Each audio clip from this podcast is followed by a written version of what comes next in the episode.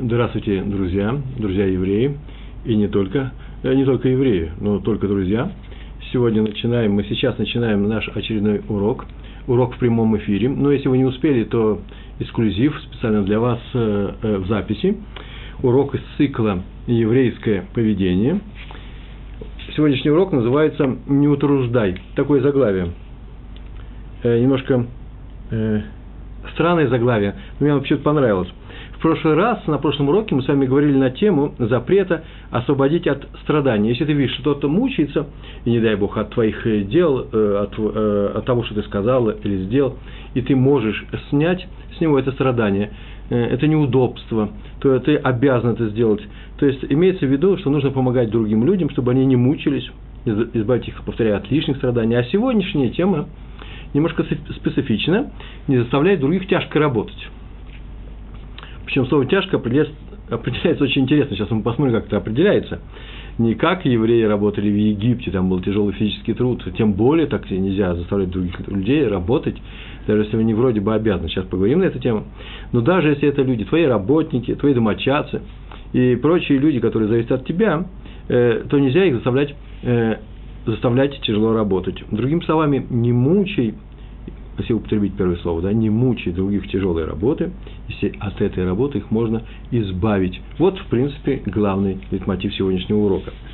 Написано у нас в книге Ваикра, 25 глава, 46 стих. На самом деле, немножко нужно начать раньше, я потом скажу, почему нужно. Но сейчас, для начала, нам достаточно 46 стих. Своих братьев евреев – не утруждая тяжкой работой. Вот такой перевод. Посмотрите, там очень сложный перевод, и в разные, взять несколько разных книг, разные переводы, посмотреть, они не все совпадают. Э, потом мы э, э, поговорим на, на тему переводов тоже, так или иначе не утруждая других евреев, своих братьев, потому что все евреи – братья. Это одна из основ иудаизма, Торы нашей, тяжелой работы, работы, которую он не хочет выполнять повторяю, слово нужно или не нужно, сейчас мы как, как-нибудь вставим в это предложение. Еще, правда, переводит, я снова говорю про перевод, да, пусть никто из вас не властвует жестоко над своими братьями. Слово властвует тут, конечно, странно немножко, с другой стороны, не утруждает тоже странно. Как так написано в Торе? Рабейну Йона, и это важные слова, которые сейчас я произнесу, из его книги, которая называется Шарейт Шува, ворота Шувы, ворота исправления, самоисправления – Шува – вся самоисправление, да, это никогда не исправление других людей, это исправление самого себя. Так вот, в голове, глава у него там называется ворота, ворота такие-то, первые, вторые, третьи, да, это в третьих воротах будет, восьмой раздел. Напис, он так написал, не мучай работой своего ближнего. Тора говорит, на самом деле, как сейчас мы видали, своего брата, потому что все евреи твои братья. Причем, когда не мучай его работы, если даже, даже если он боится тебя или стесняется нарушить твой приказ, он зависит от тебя. Ничего ему не приказывай, не заставляй его работать. Но только в согласии с его желанием и пользой. У меня все пересказы, все комментарии, которые я привожу на эти тексты, на Рабейну Йона, все больше слов по-русски получается, чем на иврите. Там это маленькая вообще фраза. Здесь в данном случае идет речь не о начальнике подчиненном, не о десятнике и кирпичнике. Что там на строительстве работает? Там должны давать норму. Здесь идет речь по, по поводу отношений между братьями. И даже ты не можешь приказать ему, Рабейн Йона приводит пример, приказать ему нагреть сосуд воды.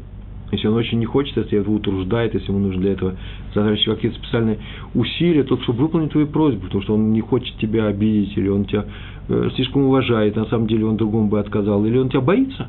Например, ты его начальник можешь выгнать с работы, и начальник говорит, ну, а вот наша бухгалтерша Марина Сергеевна сейчас нам приготовит чайку. И Марина Сергеевна, несмотря на то, что ей уже за 50 лет бежит делать чаек начальнику, почему? Потому что она боится потерять это место работы. Ну, вы понимаете, что про э, э, вот эту Сергеевну э, Рабейна Йона ни слова не написал, это мой пример. Так вот, даже не можешь приказать, заставить ее нагреть сосуд воды, или выйти, в частности, он пишет второй, второй пример, из квартала, из города, чтобы купить хлеба далеко. И хлеб нужен, а заставить его не можешь. Тора просит – тебя не заставлять его тяжко работать. Эта вещь очень непростая, все, что мы сейчас говорим, очень непростая. Ибо как-то вообще работать можно, если никого нельзя заставлять. Нельзя же потакать, э, да в воспитательном плане нельзя же потакать ленности, безответственности, закреплять в людях вот это вот желание уйти от ответственности, от любой работы, сделать их белоручками. Не дай бог эгоистами. Это слово эгоист – это очень любимое слово многих родителей, которые ведут себя немножко рисковато своими детьми. Слово немножко это я просто вставил для смягчения обстановки. И, или учителя. Э, и объясняет это, что мы не хотим сделать из человека э, эгоиста. Есть у меня такой, такая статья на эту тему. Я пошире там, там временем было писать и на блоге, в своем в блоге, в своем блоге, в журнале, на сайте Толдот, э, Толдот и Шурун, Толдот.ру, я написал о том, э, какие усилия и э, что нужно сделать, какие усилия нужно затратить для того, чтобы э, ребенка воспитать эгоистом. Это очень тяжелая работа, это не просто так, очень не просто так. Так вот, как воспитывать детей и как заставлять людей работать, если нельзя заставлять работать? Но и ответ очень простой, только в силу необходимости, необходимости размера и качества той работы, которая э, поручена тебе как начальнику, твоим подчиненным, которая зависит от тебя, чтобы не, быть, чтобы не было много трактовок вот этого определения в силу необходимости, размера, чтобы понимать под необходимостью, допустимостью, рекомендацией, чтобы этого никогда, ничего не было, надо подойти к этому самым, самым простым образом. Э, старайся не утруждать, просто старайся, думай там, об этом, ой, а не перенапрягаю ли я своего подчиненного. А теперь скажите, а где перенапрягает, один перенапрягает, перенапрягает, второй не перенапрягает, где здесь граница? То очень просто, руководствуемся. Только любовью к человеку не мучаем его без нужды. Все, это самое главное определение. Не мучим его без нужды. А работа ради мучения? Да, представьте себе, так написано в нашей Торе, что труд – это тяжкая обязанность. Так по Торе. Труд – это проклятие человека, нарушившего запрет э, в Ган Эден. Помните, да, первому человеку, Адаму, его э, супруге, жене Хави было сказано, не ешьте с этого дерева, они отведали, нарушили, сделали запрет, и поэтому они были э, э, прокляты. Проклятие – это тоже интересная тема. Что такое проклятие, в принципе? Мы привыкли к этому слову, как к слову благословению. А проклятие – это что? – это тебе э, Всевышний э, э, тебя лишил эти возможности идти этим хорошим путем, приятным путем в тенечке под финиковыми пальмами и заставил идти другим путем на солнцепеке, жарко, без воды. Это у нас проклятие, а это благословение. И иногда вы сами знаете, что иногда вообще-то нужно идти на солнцепеке. Марафонцы, которые получают сейчас, они борются за олимпийскую медаль, согласны что угодно высадить, только чтобы получить эту медаль. И в то же время, если этому марафонцу скажут, нет, ты идиот, пешочком э, до э, следующей станции метро в Лондоне э, и наслаждайся видами современного Лондона, очень красивый город, в тенечке, он скажет, за что вы меня обижаете? Так что это все еще относительно, что хорошо, что такое плохо. А раз так, то относительно сами понятия, проклятие и благословение. Это тема отдельная, я уже несколько раз я тоже понимал в своих блогах, мы на эту тему поговорим, но так или иначе, э, труд это уж точно проклятие человека. Так написано в Торе. Если кто скажет, что наоборот, что вы, Ребрун, труд это благословение, надо трудиться, чтобы заработать на свою жизнь, конечно же мы согласимся. Конечно, конечно же благословение. Конечно же приятная вещь. Я сам трудоголик, я понимаю, что это такое. Но отметим, что изначально планировалось, что человек будет заниматься исключительно духовной жизнью, духовной работой, духовным путем он пойдет, а не физическими усилиями по добыче пищи и прочих материальных нужд – для удовлетворения этих э, нужд, подобно животным. На более высоком уровне у него есть сознание, у него есть понимание красивого, приятного, прекрасного, э, удовольствия очень высокого уровня. В принципе, то же самое. Животное хочет есть, и человек хочет есть. Человек хочет есть изысканную еду. Э, животное хочет спать где-нибудь в норке, чтобы дождь его не замочил. И человек хочет. Другой дело, что на Багамских островах, с какими-то э, э, с изысками, но все равно же это норка, такая цивилизованная норка. Так чем же они отличаются друг от друга? Только уровнем желаний, одного и того же желания, только одного низкого, другого высокого. Так что это проклятие работать. Почему? Потому что заниматься нужно духовными вещами. И раз человек нарушил, его изгнали из рая, там, где он был готов для того, чтобы жить и заниматься духовными вещами, и теперь он вынужден что? Вынужден тяжко работать. Многие находят, правда, в этом смысл жизни, в работе, и это правильно. Если у человека нет духовной составляющей в его жизни, например, например, исполнять заповеди, учить Тору, приближаться ко Всевышнему, это тоже работа. Называется, так называется Авадат Хашем, служение Всевышнему, работа перед Всевышним. то, конечно, ему остается только вот такой вот быть трудоголиком и заниматься программированием и прочими вещами. Это неплохо. Но если это э, подмена духовному росту, то, конечно, это настораживает. А сейчас мы сказали, да, исполнять заповеди, учить Тору, приближаться к Всевышнему. А короче, ведь можно сказать, любит людей. Правильно любит людей, так как Тора это требует. Это важно, любить людей, а не работу. То есть работу тоже нужно любить, не дай Бог, не любить работу. Но тот, кто работу любит больше людей, тот не выполняет своего предназначения. У него в жизни есть предназначение, эм, как жить в, э, в этом мире людей. Кстати, между прочим, про работу, уж на то, что пошло, начали говорить, то известно в Талмуде есть такое выражение, что счастье в тот, для счастья, ну, своими словами я перефразирую, э, нужны три вещи. Э, получать удовольствие от этих трех вещей, от, от, от этих трех сфер, в которых мы пребываем. называется семья. Человек должен любить свою семью, он должен э, получать там любовь тоже. Э, без этого он чувствует себя несчастным и начинает сублимировать, прикладывать свои усилия в какой-то другой сфере. Вторая сфера, сфера – это работа. Талмуд говорит изучение Торы. Э, но, в принципе, это у каждого своя работа, как сейчас только сказали. Это тоже нужно любить. Тоже нельзя же мучиться. Есть люди, которые мучаются. Многие люди мучаются от своей работы. А другие многие люди мучаются от своей семьи. А третья вещь, которая очень важна, это вообще среда обитания. Не семья, а семья – это ты расширенный до э, границ своего дома, своей квартиры, своей семьи, а еще среда обитания, город, в некоторых случаях страна, в некоторых случаях район или община. Э, но это обязательно э, тоже должно быть. У многих эти вещи составляющие даже нету. Не все встраиваются туда, куда они переехали пост, в постсоветское время. Дети их встраиваются лучше. Они сразу же обладает навык, навыками выживания в этой среде, получения удовольствия в этой среде. Но без среды быть не может э, э, хорошей жизни. Человек любит свою семью, любит свою работу, но ненавидит свой город. Тяжелый случай. Это очень тяжелый случай. Нужен, чтобы он получал удовольствие от этого. Так нам говорит Тора э, в нескольких своих местах. Так, и э, продолжаем. И раз на всех на нас лежит проклятие работы, повторяю, Тора не призывает нас не работать и не любите работу. Наоборот, надо работать самому. Сегодня мы что говорим, но не эксплуатировать других, даже в мельчайших, в мельчайших дозах. Тем не менее, работа – это не благословение. Но благословение, согласитесь, что работа не благословение, почему? Потому что благословение – это признание для некоторых людей, других – это награда за работу, зарплата. Поэтому это не одно и то же. Есть люди, которые не могут не работать. Ну, значит, они вот... Э, отдельный разговор, мы уже сказали об этом, что это значит, я не хочу возвращаться к этому. Значит, так они себя находят в, в этой работе. Ну, Тору бы учили. Получилось бы очень хорошо. Людьми бы занимались. Снова говорю, ничего не критикую, хочу просто классифицирую. Раз на всех на нас лежит проклятие работы, я все никак не могу сдвинуться с этого места, то нам запрещается чрезмерно утруждать работой тех, кто от нас зависит. Оно уже на нас лежит, а мы еще и усугубляем. Вот и вся логика, которую я хотел здесь сказать утруждение, сейчас сказал утруждать, да, утруждать, вообще трактуется очень широко, это понятие широкое. Многие мудрецы, например, и я это специально выписал, стремясь э, делали так, сейчас они что они делали, стремясь, чтобы не оставлять другим лишнюю работу, утруждать, чтобы не утруждать их, лишние усилия, делали так, чтобы другие не вставали в их честь. Хотя этого требует Тора. Тора требует, когда ты встретишь, Закен называется, да, старец, старейшина, человек, обладающий знаниями Торы – если ты его видишь перед собой, нужно встать. Так же, как ты встаешь перед э, свитком Тора, который несут. Свиток Тора, который лежит, можно сидеть тоже, но если его поднимают, и ты должен тоже подниматься. Так у нас принято в нашем народе. И то же самое с, с мудрецами Торы. А уж тем более ругать их, не дай Бог сказать плохое слово про раввинов, это Тора сама запрещает.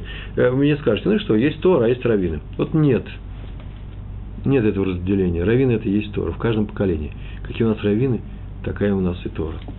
И человек, который любит Тору, говорит об этом, выступает по радио, на русском языке в Израиле, еще где и говорят о том, какая замечательная Тора, умная, замечательная, но раввины у нас плохие.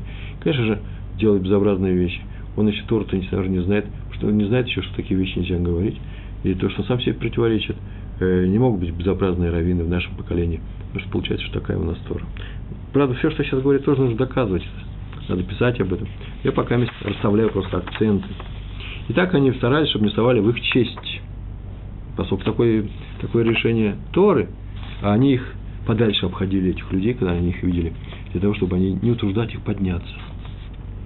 Впрочем, в, в этом расходится мнение. Так написано Мидраш Раба, я сегодня сам с этим впервые познакомился, То есть я когда читал, остановил, э, мое внимание остановилось на этом. Мидраш Раба рассказывает, что сын Рава Папы Акуэна, папа, папы Акуэна, Рав Пап, так это имя его было. Рав Папы. Он был Акуэн. Так вот, сын его Рав Аба, и просто Аба Бар Папа, так его звали. Мидраш, э, Мидраш Раба рассказывает, что он так и поступал. Когда он видел группу людей, которые разговаривают, где-то находятся, он всегда шел другой дорогой, чтобы они не вставали в его, в, в его честь, потому что он подходил, приветствуя его, когда он проходил рядом. Когда об этом услышал другой великий ученый, учитель, кстати, первого, Раби Йосиф Бар э, Звида, он услышал, он сказал, что наоборот, надо подходить к ним поближе, проходить рядом с ними, чтобы они видели мудреца и приветствовали его, тем самым проявляя страх перед небесами. Это прям так написано. Выполняли заповедь тем самым. Так написано в Мидраш Раба. То есть, тем самым он приказал ему вообще, нужно отменить свой обычай, и надо поближе подходить к ним. Его учитель так сказал. Тем не менее, Кедушин, трактат Кедушин, 33, 33 лист, там так написано, прям закон. Мудрец обязан обходить стороной других. Закен написано. Мудрец должен обходить стороной других, чтобы не, те не утруждались. На это Абай, величайший мудрец того, того периода, сказал Амора, он так сказал, кто так поступает, у того будет длинная жизнь. Он это выучил из стихов и сказал, почему. Это он так сказал. Тот, кто не утруждает других людей, чтобы они не делали лишних телодвижений, да, я бы сказал, но немножко не так, чтобы они на самом деле не утруждались тому, э, с неба обещана длинная жизнь. Вы скажете, ну и что, вот я знаю людей, которые так поступают, заботятся о других и прожили очень коротко. Ну смотрите, это многопараметровый э, э, случай, функция такая. Там много э, есть зависимых величин. В силу этого действия ему жизнь удлиняется, в силу другого жизни Э, действий, его же собственных действий жизнь укорачивается, в комплексе получается такая нелинейная функция. И так все это и происходит. Ну, по крайней мере, вот это вот качество в человеке приводит к тому, что небеса ему как бы хотят даровать и даруют ему э, именно э, долгую жизнь, э, добавляют именно этот ингредиент в то, что называется котел, да, стоит на плите, варится, называется вся жизнь человека, добавляют туда приправу. А какая приправа будет ярко выражена, это уже от него самого зависит. Так написано в трактате Санедрин, я в свое время переводил его на русский язык, седьмой, седьмой лист, первый, первый стих. Я так люблю, знаете, как встречать примеры из тех э, гморот, из тех талмудов, которые переводил. Я просто беру кусочек оттуда, прямо своего перевода, и привожу здесь, рассказываю. Все так написано. Это мои слова. То есть слова Талмуда, но русские слова мои. Я отвечаю за русский базар. Ой, извините, я за русский текст. Когда Рав видел толпу позади себя, Рав – это великий ученый был, того же периода. Когда Рав видел толпу позади себя, которая шла и приветствовала его, не захлопала в ладоши, кричала о том, что э, король Маши, э, разные слова кричали, приветственные ему. Он очень расстраивался, приветствовали. Он говорил себе следующие стихи. Я собрался читать, о чем мне что-то рассказывать. Следующие стихи. Он эти стихи говорил для того, чтобы не возгордиться, чтобы, да, не прийти э, в самолюбование своим собой. А стихи он говорил из Иова. Иов, 20 стих, 20 э, глава, тут у меня написано 6 и 7 стих.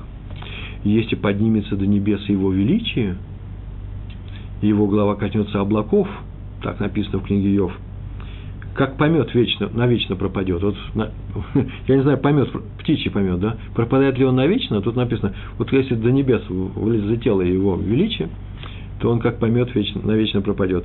И видевшие его скажут, и где он? И ничего не осталось. Только помним имя, это мой комментарий. Помним имя, а от него ничего нет. Получается, комментарий, если человек вознес себя, по-моему, Раш пишет, если человек вознес себя до небес после ряда успехов, не Раша другой язык. Если человек возьмет себя после ряда успехов, то в будущем он упадет и испытает позор. Это называется по-русски звездная болезнь, да? Звезданулся. Э, вот не, не должен человек заболевать этой звездной болезнью. Независимо от того, чем он занимается. Я не знаю, там, обычно спорт, музыка, не знаю. Но даже в Торе так нельзя делать. Ох, какой я учитель. Слышите, замечательный учитель. Меня смотрят э, по всем странам мира. Э, сейчас они пришли смотрят на меня, внимают моим стихам, ой, да я, как говорил Пушкин про себя, не будут повторять его слова, я так полагаю, что это осуждается самой Торы. Если она говорит о том, что Тору нужно соблюдать, это запрещается и думать такие вещи о самом себе. Э, по крайней мере, если ты возгордился и сказал, ой, да я, ничего страшного, скажи, ну, готовься к тому, что, что, как поймет, навечно пропадешь. И видевшие его скажут, видевшие, значит, еще помнишь, такого где-то видели. И где он теперь? Просто знают об этом. Рав Залман Сароцкин пишет в своей книге, я не записал, наверное, узнаем о Тура. Такая книга у него есть.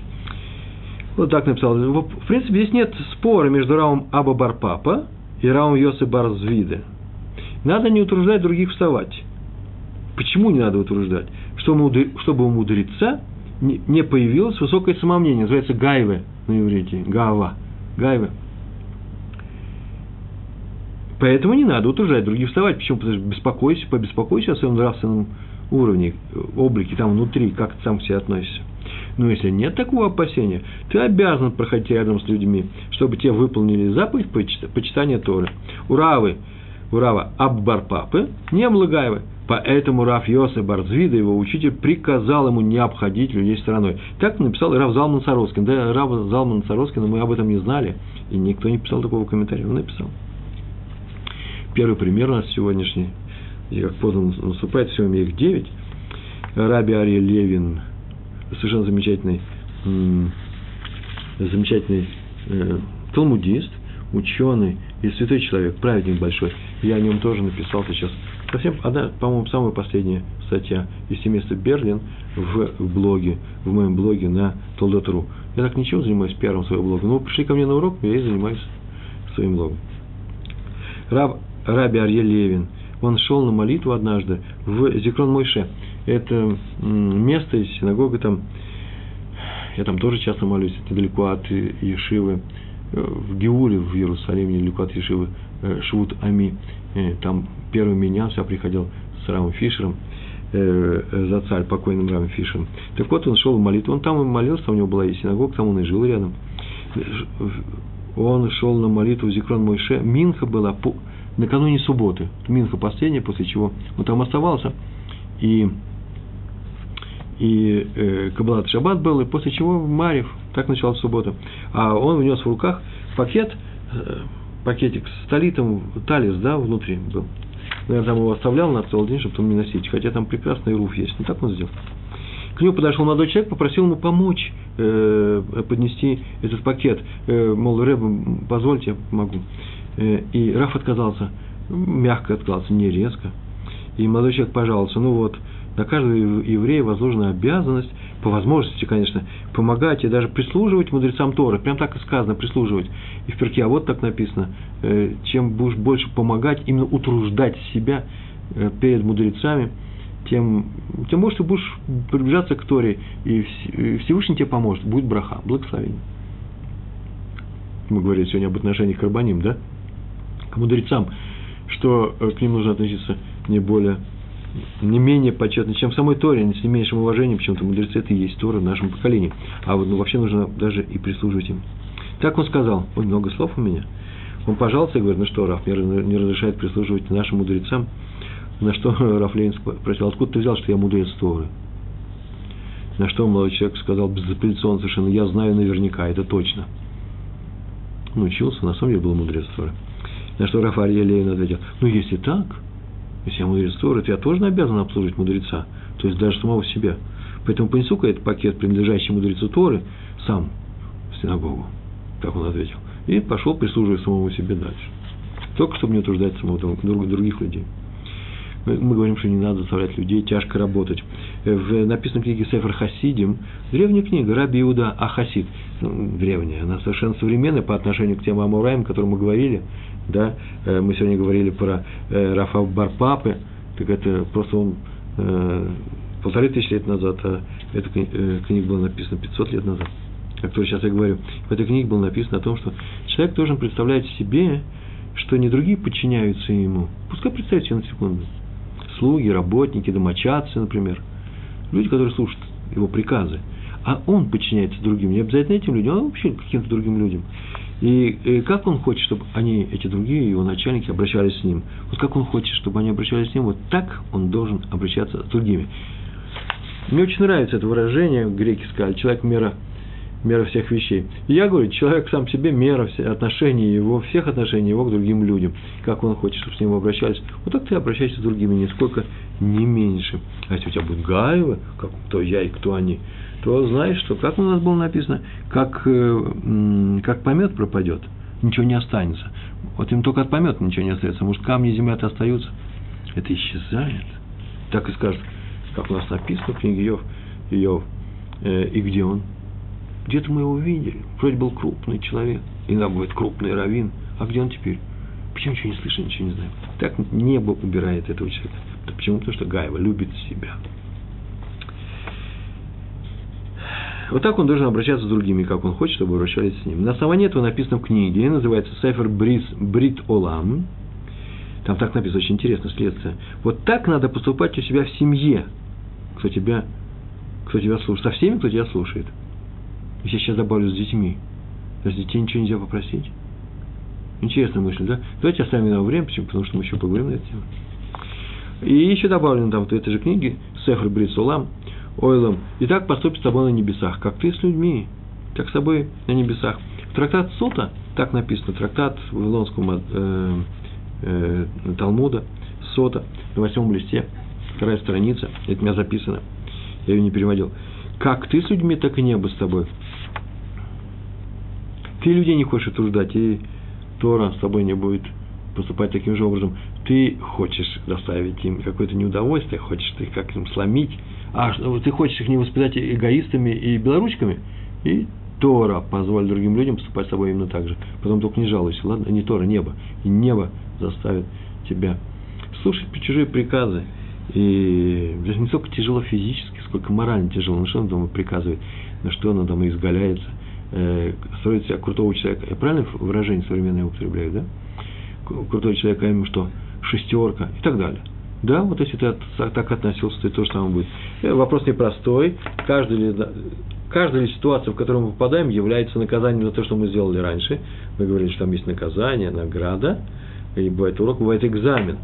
Э, так вот, вот эта часть наказания всегда видна, всегда. Если ты держишь себя очень круто перед остальными, смотри, как бы не попасть в очень мелкую ситуацию перед другими крутыми людьми. Раби Сройль Салантер – про него мы тоже очень часто рассказываем, из города Салант, естественно. Его пригласили к себе на субботу, пригласил к себе на субботу один богатый ученик. Он прям учился в его Ешиве, из богатой семьи, взрослый человек, Кололь на самом деле был. И он его пригласил, зазывал к себе на субботу, долго зазывал. Да, по некоторых, в силу некоторых причин не хотел ходить, э, приходить к нему, и не написано, или личное к нему отношение, навряд ли он всех людей любил, или настороженно относился к нему, почему? Потому что богатый человек, а вокруг не так уж много и богатых людей, наверное, накладывает какой-то отпечаток. Так или иначе, это, наверное, человек уж вне всякого сомнения помогал и Ишиве, и надо было бы пойти и э, как-то его пойти к нему навстречу. Э, это проблема старая, называется раввины и гвирим. Гвирим – это э, как люди, которые помогают тормим, э, которые помогают спонсируют, о, данную общину и так далее. Знаете, всякие смешные случаи у нас в жизни происходят, когда приходится раввину бедняжки услуживаться, что ли. Ну, не раввину, а руководителя общины. Это тяжелый случай. Здесь этого нет у нас в Израиле. Э, то есть, это, наверное, везде происходит. По крайней мере, не так, вид, не так видно. Потому что все и есть община. Тяжело, это тяжелый случай, тяжелая проверка. На эту тему тоже написано много статей, тем более постов, тем более в моем блоге. Так или иначе, я его пригласил, он туда тот стал отказываться, Раб, Раби Срой Салантер. А тот говорил, у меня кашрут самый замечательный. Это я выписал, другого там, наверное, не было. И жена у меня хозяйка, супер, мега хозяйка, вкуснейшая еда, все знают об этом. Э, готовит нам эту еду э, искусная повариха которая вообще обладает многими годами опыта, она просто не просто приготовит идет, она там вообще командует всем парадом на кухне, она до окончания субботы, а суббота у нас идет э, сюда, трапеза идет до поздна, за столом, поем песни, еще другие люди приходят, ведем ученые разговоры, вам очень понравится, приходите. Ну, Раф согласился, но при одном условии, чтобы они уложились за один час. Я не помню, за один час или за полтора часа, что в двух разных книжках по-разному написано, и согласился э, э, Раф согласился, то есть согласился этот человек, согласился, Раф пришел, и они уложились в час, это уж точно, ну, даже быстрее. Уже через час они э, Маймахароним делали, последние воды, как называется, э, перед молитвой, э, последней засто, застольной молитвой, да, после, после трапезы. Беркат Амазон называется, короче говоря. И за час они э, уложились. В конце трапезы хозяин, как радушный хозяин, он так спросил, как понравился, ему не понравился. Вместо ответа Раф сказал секундочку, прошел на кухню и поблагодарил ту повариху, искусную повариху, которая он все это приготовила. Та начал благодарить Рава за то, что... Вы не догадаетесь, за что. За то, что он очень быстро все закончил. За один час. Он говорит, как хорошо, как спасибо, сегодня я пойду домой нормально потому что очень поздно всегда, за полночь, или там очень долго это задерживается, она говорит, что я прихожу без детей, дети все субботы сидят дома с мужем, муж недовольный, ну уж деньги больно хорошие, таких денег где еще достанешь. И поэтому спасибо большое, что так быстро завязали. А, завязали, э, закончили трапезу. Вот Раф сказал хозяину, вот это тебе ответ, как мне понравился, не понравился. Трапеза-то прошла славно.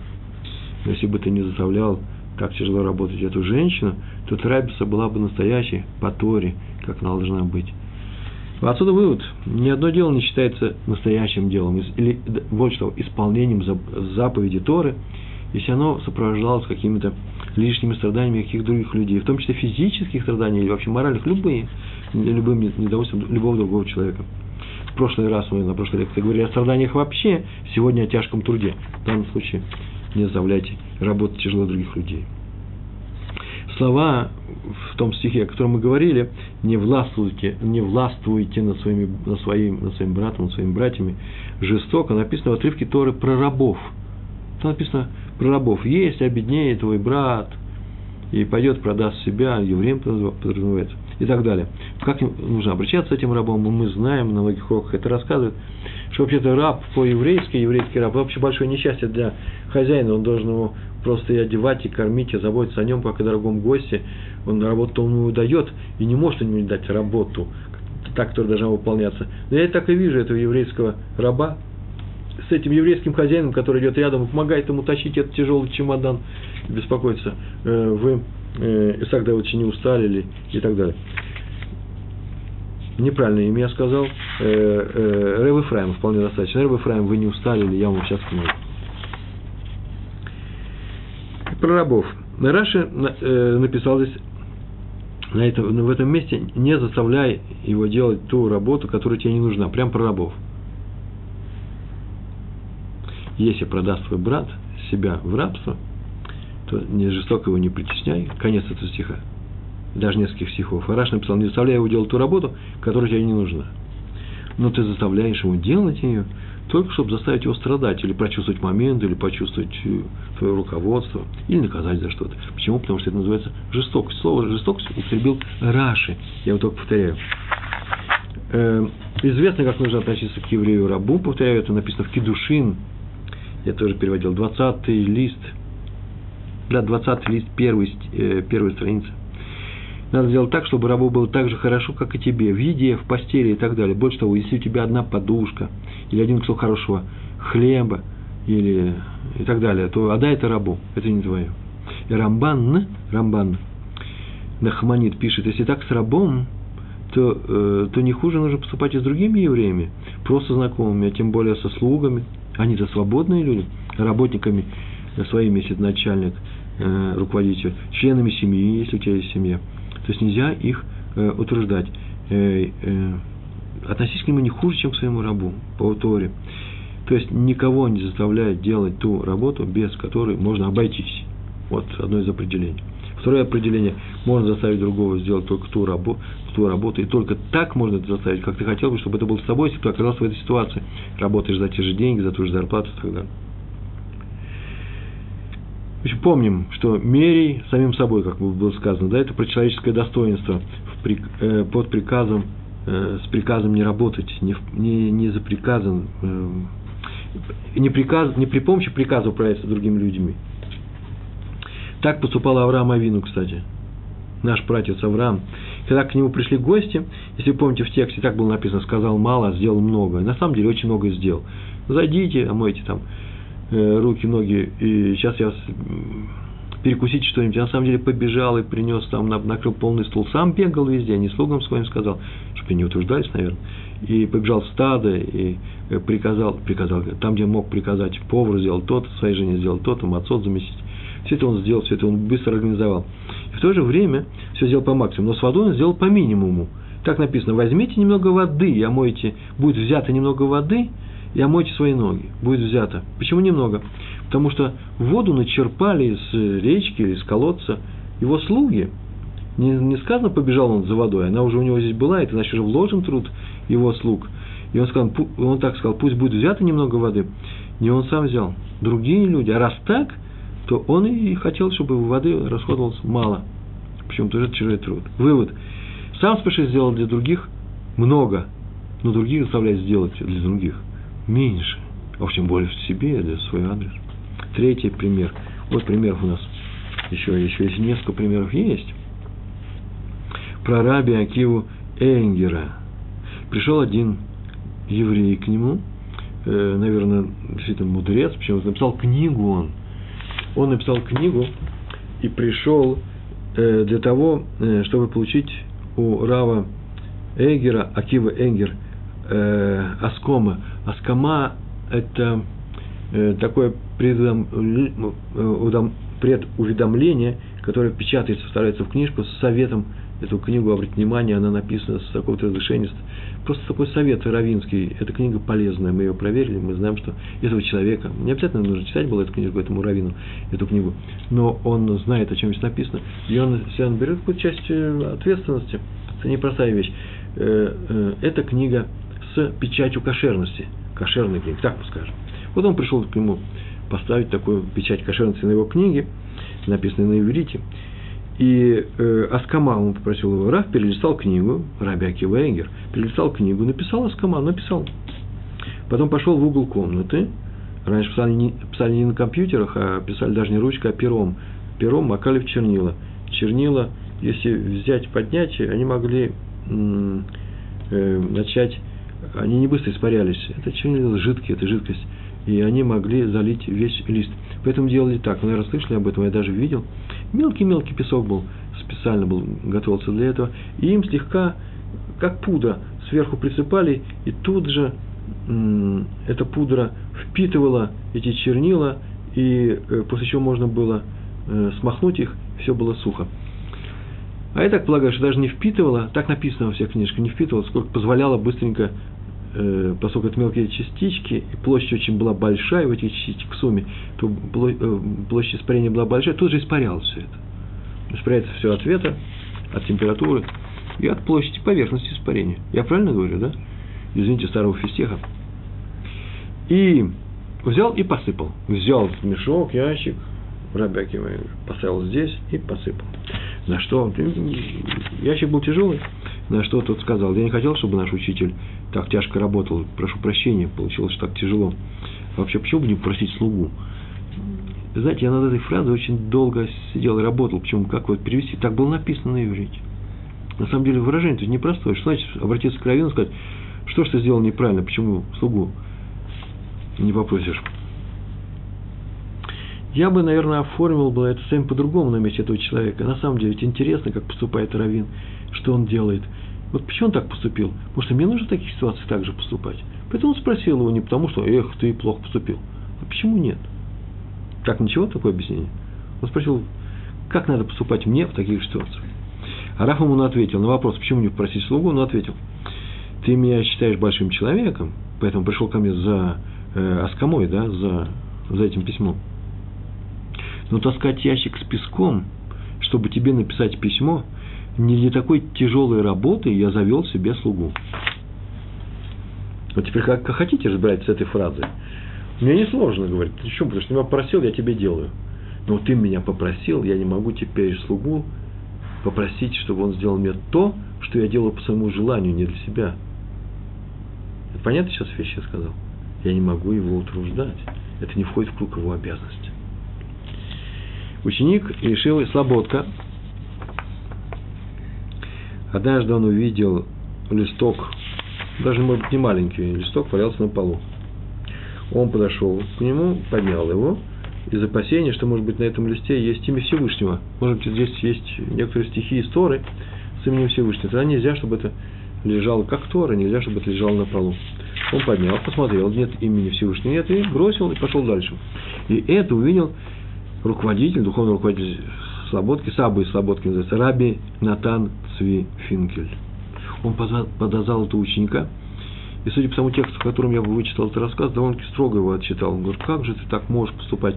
Я думаю, что это на совести того, кто так писал. Я думаю, что он сказал, что ну просто не нарушение ли это сын мой? А так мягко у нас получается, да? Потому что нельзя же ругать человека за то, что он обидел других. Тем самым сам, ругая его, сами обижаем. Не нарушение ли это сын мой? А именно, ты же сделал бор. Бор на иврите яма. А яма – это та вещь, которая запрещается. Яма в общественном месте. Бор, брошут, а рабим. Так называется «не рой другому яму», да, по-русски сказано. Тот, кто вырыл яму в общественном месте, там, где все ходят, отвечает во многих случаях за тот незак, за те ущербы, которые будут принесены людям или животным, неважно, э, которые принесут другие люди, он должен это оплатить определенным образом. Это изучается. Вот ты сейчас сделал яму в общественном месте, и тут теперь может э, быть ущерб другим людям. Тот удивился, этот листок не опасен, э, из-за него не упадешь, ты даже не поскользнешься на нем. Раф ответил, что речь идет вообще-то не о падении, о любом виде ущерба. Мы сейчас говорили ущерб, да? В любом виде ущерба. Какой ущерб? Ты бросил, а кому-то придется это поднять. Ты же бросил. Вот тебе лишняя работа, чистый убыток. Что такое работа? Это убыток. Ты заставил человека работать. Я не говорю работника или того совестливого человека, который совестливый человек, который э, не может видеть, когда у нас грязь в фишиве. Это я сейчас так говорю. Но ты его заставил работать. А если ты скажешь о том, что кто-то уже бросил, так это он же бросил. Но нет, нет. Э, если ты поднял, а потом бросил, то получается, что то действие стирается, убирается. Теперь ты отвечаешь за эти вещи. Это же как яму. Если кто-то увидал яму, и, э, и написано, и не закрыл ее, а я бы так даже сказал, если кто увидел закрытую яму, открыл ее, то теперь он отвечает за нее, за эту яму, за все действия, которые произойдут. А есть еще один подход очень интересный. Смотри, ты же побоялся, что там есть имя, поэтому ты поднял, а теперь ты бросил. Другой человек увидит лесок, тоже испугается, а вдруг здесь есть имя, и тоже поднимет. Вот ты тоже заставляешь его поднять. В то время, как ты поднял, уже убери в другое место. И привел пример. Так написано в законе. Первый бросил навоз в общественном месте, второй его перевернул – с же стороны, да, шел, задел ногой. В таком случае второй виноват, если кто-то поскользнется, ибо дело первого ушло, а дело второго осталось. Ты есть второй. Не утверждай других людей. Почему? Это будет ущерб, а у нас сказано, не заставляй, не доноси любой вид, э, любой ущерб другому человеку. Так нас учит Рабина Танцви Финкель Саба Ми Слободка. Раби Строль Каневский, Стайплер – известнейший человек, известнейший ученый, талмудист и, главное, э, учитель мусара еврейских законов по поводу поведения. У нас еврейское поведение, да, наш цикл называется. Так вот, Стаплер – это вообще наш учитель, нашего цикла, наших лекций. Э, он сказал несколько вещей о том, как нужно возвращать книги. Вот так он говорил, тот, кто не возвращает взятые из книги э, в синагоге или ешиве, и оставляет их на столе и уходит, тот проявляет жестокое качество, свое жестокое начало, а именно, что он заставляет работать других людей. Э, они вернут книги вместо него, они будут возвращать эти книги, получается, что он их заставил работать. И еще, он отрывает их от э, Торы. Это мое уже объяснение, как это понимать. Э, человек пришел, ищет книгу в определенном месте, там, где она должна по, э, стоять э, на полке, не находит ее и начинает искать по э, всему залу. У нас, например, зал, там вмещается просто э, чуть ли не 2000 людей, но чуть меньше в синагоге. То есть 700 э, человек рассаживаются с, с огромным простором каждый раз, когда у нас идет праздник, суббота начинается или праздники.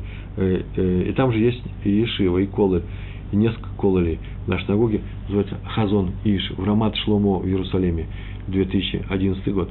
И май месяц. И э, если там э, книгу искать, то этим можно долго заниматься, если книга не будет лежать на месте. Я Меня научили, не потому что я такой хороший, ничего хорошего у меня нет, но меня научили. Или ты платишь деньги в синагоге после молитвы, или ты делаешь что-то для синагоги. Что делаю я? Я собираю э, сидуры, которые остались, э, нек, оставили некоторые люди на своих столах э, после молитвы, если у меня есть время. У меня обычно время есть, я не бегу никуда, потому что я тут же и продолжаю учиться здесь же. Э, э, сам себе я решил, что это стоит мне э, определенную сумму денег, например, шекель собрать несколько стопок сидуров и отнести их на место, э, такая моя задака. Эти люди не виноваты, они, может быть, убегали, э, торопились, они поехали на автобусах, какие-то другие колы или, э, завтракать. И, в общем, что так получилось, что они оставили книги? Э, я с удовольствием за ними уберу. Я так полагаю, что если они не оставят книги, то мне придется, наверное, платить деньги, зря, пускай они лучше оставляют книги дальше, а я буду работать. Я даже не знаю, хорошо сейчас сказал, в рамках лета Торы, то книги я выбираю. А сегодня я увидал, что Стальпер сказал, что кто не выбирает книги, тот поступает не очень хорошо. Так вот, мы не будем их осуждать. Все, что мы делаем, это Тора, а Тора говорит, что делать мне, а не другим. Мне не надо говорить, как называются они, ух, нехорошие, книги оставили. Нет. Стартер, Стайплер рассказал мне, и я стараюсь убирать книги за собой. И с другими. Снова говорят, не мой плюс. Так меня научили. И однажды э, Стайплера увидели, как он вышел после Минхи домой, потом вдруг остановился, задумался и вдруг побежал обратно. Просто побежал очень быстро. Он был очень старым человеком. В синагогу он э, вошел в синагогу, где он только что молился, и подошел к столу, на котором он сидел, стоял, потом молился, взял том, том, том Талмуда, в котором учился перед молитвой, и положил на место, после этого пошел домой. Вот за ним это отмечено. И, кстати, еще маленькая история. Он никогда никого не утруждал. Если кто-то ему нужен был, он никогда не просил его прийти к себе. Я не знаю, был ли в это время сотового телефона уж точно не были, просто по телефону нет, он просто даже не передавал, его не просил, зайди ко мне сегодня. Почему? Потому что если ему нужен этот был человек, он сам шел к нему. Несмотря на свой возраст, он уже был очень, очень старым человеком. А когда уж совсем стал мало выходить, стал совсем старым, то он мог, конечно, прислать. Были такие случаи, по делам Равенского суда или еще по каким-то делам, попросить человека прийти. Но у него была очень интересная форма, как он называл себя. Он не говорил, приди мне в такое-то время, он так говорил. Э, вот э, в ближайшее время, как только ты будешь проходить мимо моего дома, если у тебя будет время, загляни, загляни ко мне на минутку. И добавлял, если тебе скажут, что я отдыхаю, скажи, что я приказал сказать, что я пришел вот по, по просьбе э, Рава Коневского. И тогда моя жена тебя, меня позовет. Я с удовольствием тебе приду. Так он просил людей, только чтобы они специально не утруждались э, для того, чтобы зайти к нему. Выше приведены были у нас примеры Рабейну Йоны. Рабейн – это наш Рав, да, наш учитель Йона, жил в Южной Франции, очень давно, во времена Рамбана. И там говорилось так, вы помните такой вопрос? И вопрос, там был так сказано, не утруждай другого человека. Чем мы сегодня занимаемся? Не утруждай другого человека. Так вот, вопрос возникает – Рабейну, Рабейну Йоне. Это что, касается также и заповеди Торы? Пример. Пример такой, например. Человека уговаривают принести слова Торы перед всеми. У нас какое-то совещание, собрание, суббота, субботний стол. Это у меня дома происходит. И у нас же все рассказывают слова Торы. И сидит маленький мальчик, зовут его Исроэль Бен Рувен, это мой сын, Срулик. И он уже взрослый человек, он уже 11 лет, он тоже, тоже Тору знает, многие места лучше меня знает. И у него тоже есть какие-то хидушим, хидушим новости для нас самой Торе. И я его спрашиваю, его или его брата Иосифа, моего сына, тоже. «Э, расскажите вы что-нибудь, что там в Ешиве, что вы там в Хедере проходите. Если человек не хочет, нельзя его утруждать, нельзя заставлять. Или можно, вот об этом я сейчас спрашиваю. Возникает вопрос, то, что сказал Рабен он не утруждает другого человека, можно или нельзя. Так вот, такое произошло между Раби Ильхананом Вассерманом, Ильханан Буном Вассерман, да, называли Хазон Иш. Поскольку Раф Вассерман, значит, это был еще в Литве, а Хазон Иш очень молодым был в Литве. Э, первый стал уговаривать второго выступить на огромном собрании раввинов, наверное, доверил он это, он знал, наверное, что Хазоныш может сказать очень серьезные вещи, он был большим равом уже тогда. Хазоныш не хотел, а Раф Исерман настаивал. И Раф Роман сказал, там же на месте, что запрет Рабейну Йоны утруждать других людей тут не работает, ибо это Тора. С Торой это не связано, можно утруждать. Помните, я сказал, я даже не знаю, какой вопрос, да? Да, можно или нельзя? Так вот, почему откуда взялся? Потому что спор. А Хадуныш ему там же сходу, наверное, не при всех, наверное, потихоньку ответил, что он с этими согласен, есть доказательства, свои личные доказательства истории, что нет, тоже нельзя утверждать другого человека, но он выступит, конечно же, он выступит из уважения перед Равом Остерманом. Так записано в нашей книжке. Был спор на тему, а можно ли утверждать другого сделать что-то в Торе, для, для, для твоей же чести, для, того, для нас всех, ты же большой мудрец. У нас было очень много примеров, и были случаи, и на прошлом уроке уже был такой случай, когда Рав Гроджинский просил э, Адмора из э, э, Озерцев или Озерец, э, вы помните, да, сказать ему какую-то новость истории большой, тут долго-долго э, упирался, э, долго-долго отказывался, после чего тот настоял, ему рассказал, и как Раф Грожинский, главный раввин Вильнюса, сказал, ой, какой замечательный э, какие замечательные слова Торы, э, мы услышали сейчас от величайшего человека в Торе. И тот сказал, почему он не величайший человек в Торе. Это был у нас на прошлом или позапрошлом уроке. Смотрите, мне так нравится этот ответ, что я его привожу на многих своих уроках визуальных, э, онлайн уроках с молодыми людьми и с не очень, с не очень молодыми, не в смысле с не очень людьми. И э, так у нас был спор. Так вот, Раби Симха Буным, Адмор из Гур, руководитель хасидов, хасидского движения, гурских хасидов. У него в доме дважды в неделю убирал уборщик. Приходил человек убирал. Манаке. Уборщик, наверное, да? И по два часа каждый раз. И вот однажды была страшная жара стояла. Шараф кавед называется на иврите. Шараф, а слово жара. Или наоборот. И пришел он к нему тоже работать. И через 20 минут к нему подошел Раф, пришел в своих комнат Раф и сказал, что ну, просит заканчивать работу, дает ему деньги за два часа этих, полностью за два этих часа, через 20 минут. Работник сказал, что он не хочет сдаку, что он не просил сюда, называется лехам хесед. Лехам хесед, ну, деньги, которые даются не за работу.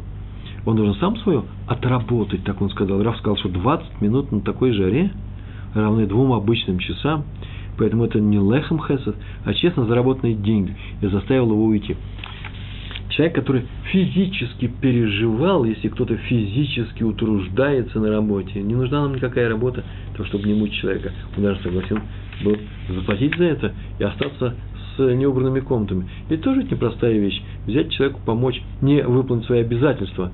Э, тем не менее, у него было э, совершенно железное объяснение, в железном смысле э, к нему не придерешься, страшная жара стояла, и поэтому человек же не виноват, в этом.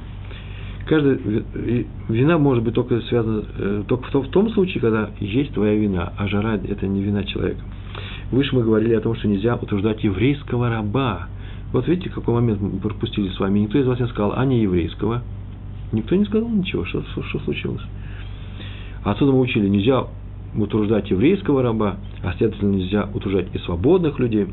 Но ведь это еврейский раб, кнаанский, то есть э, не евреи. Рамбам в своих законах пишет, добросердечность нужно проявлять по отношению к любым людям. Даже к кнаанскому рабу, так написал Рамбам. К рабу уж ниже некуда. Который вроде бы по Торе может страдать тяжко работать. Рамбам сказал, нельзя. То есть, э, там про Тора сказал, вроде бы, да, там Тора не пишет, труждайте их. Но и не запрещает. Рамбам запретил важно э, знать, что в те времена, когда Рамбам писал эти фразы, да вообще, когда еще Тора писалась, никакой политкорректности вообще не было, никакой защиты прав человека, ничего этого не было у народов мира, а у евреев уже все было. Почему? Потому что любой человек, он, он уже и есть создан по образу и подобию Всевышнего, а поэтому к ним нужно относиться соответствующим образом. Отсюда мы делаем вывод, если так по отношению к любому рабу, и кнаанскому, и еврейскому, и украинскому, к любому, то тем более – э, то же самое по отношению к любому человеку. Не надо его утруждать. Могу привести миллионы примеров из нашей жизни, из нашей жизни на транспорте, из нашей жизни на работе, из нашей жизни в учебных заведениях, куда мы ходим с вами, из нашей жизни в нашей семье. Миллионы примеров, когда просто запрещает Тора. Тора запрещает.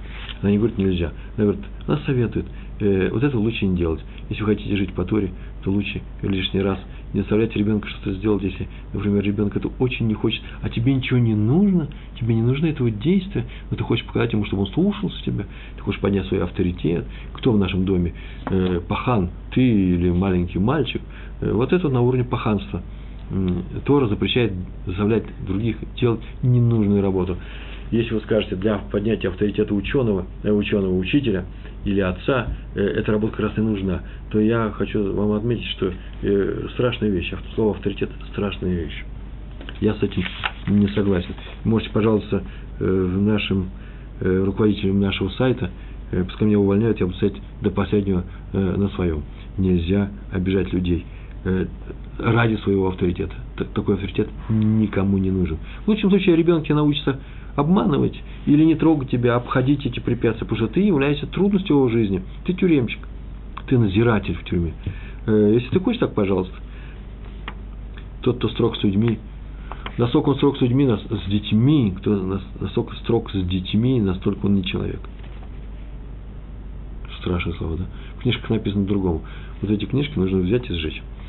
Седьмой пример. Раф Ешивы Поневеж Раби Йосеф Шломо Канеман – он никогда никого не утруждал, никогда никого ничего не просил. Он про него так говорили. Он мог сказать про себя, как Шимшин из трактата. В трактате Сота так написано, что Шимшин, богатырь Самсон, мог сказать, такую фразу сказал, Всевышний, засчитай мне в заслугу 22 года моей верной службы еврейскому народу. И объяснил, что за служба. Я ни разу не попросил ни одного еврея, чтобы он понес мою дубинку. Ну, дубинку, трость, макель. Это он себе посчитал заслугу. Не то, что он боролся с филистимлянами, плештим. Однажды сказал ему работник Ишивы, Рав, Раву Канеману, что может донести до бани его одежду. Ну, работник, он идет вместе, с ним в том направлении, когда он шел мыться. И Равин воскликнул, отказавшись, отказавшись, ты что, считаешь, что это настолько рабская работа, что мне она, что мне нужно помочь? Что я выполняю рабскую работу, поэтому нужно помочь? Это вполне нормальная, приличная равинская работа, мой комментарий уже. Рабица Финкель, у нас осталось с вами ровно три минуты, чуть больше трех минут. Равица Финкель Сабы и Слободки, о котором мы уже говорили сегодня, устроил себе большое собрание раввинов, накрыл стол, подали еду, как пример приводил в самом начале своих уроков. На столе, на столе стояла среди всего прочего подставочка такая с колокольчиком. И подразумевалось, что если нужно будет позвать э, э, горничную, или кто там присматривает за всем этим столом, э, служанку, нужно позвонить в колокольчик, она придет. Ну, Раф поднял колокольчик, позвонил, положил, никто не пришел. Ну, посмотрел на всех радостно, взял колокольчик, снова позвонил, никто не пришел. Он так делал несколько раз, и все это радостно и удивляясь. Все сказали, что вообще-то он распустил своих нерадивых работников, они, наверное, вообще ушли. Надо было, конечно, погромче, вообще-то нужно что-то с ними сделать. Он сказал, наоборот, я это и задумал. Я очень рад, что меня не слушают в моем доме. Я очень боюсь, так он сказал, нарушить запрет, не притесняй тяжелой работой своих братьев. А Рабейн Йон написал, чтобы они тебя не боялись когда ты им приказываешь. Так вот, я радуюсь, каждый раз рассказываю у него колокольчик, что меня никто не боится. Я радуюсь, что они нарушают запрет, сказал Раф Финкель.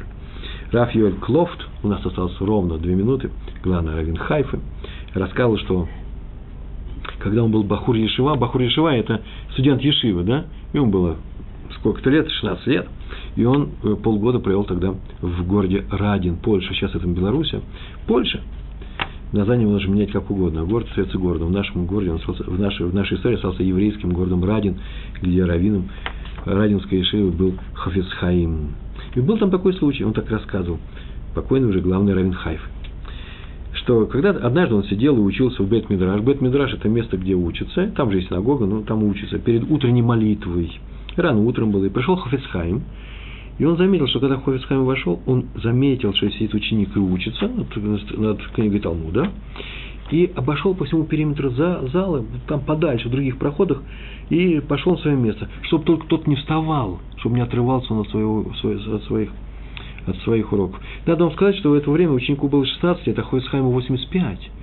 И он обошел весь этот огромный зал только для того, чтобы этот 16-летний мальчик не вставал. И чтобы не отрывался от Тора, чтобы вообще не, не вставал, чтобы он не утруждался. Ну, а значит, и нам так надо поступать с вами. Выхода нет. Если мы с вами соблюдаем Тору, значит, нам нужно соблюдать ее по всем параметрам, во, во всех ее проявлениях, в частности, в э, моральных законах, в том, что мы называем э, еврейским поведением, этика, мусар. Хотим мы или не хотим, причем везде, причем в, даже в, нашей, в нашем доме, в нашей семье, даже со своими, со своими родными, даже с нашими детьми. И это и есть правильное еврейское поведение. А другого поведения неправильного у нас быть не может, потому что мы с вами люди Торы. Большое спасибо, всего хорошего. Шалом, шалом.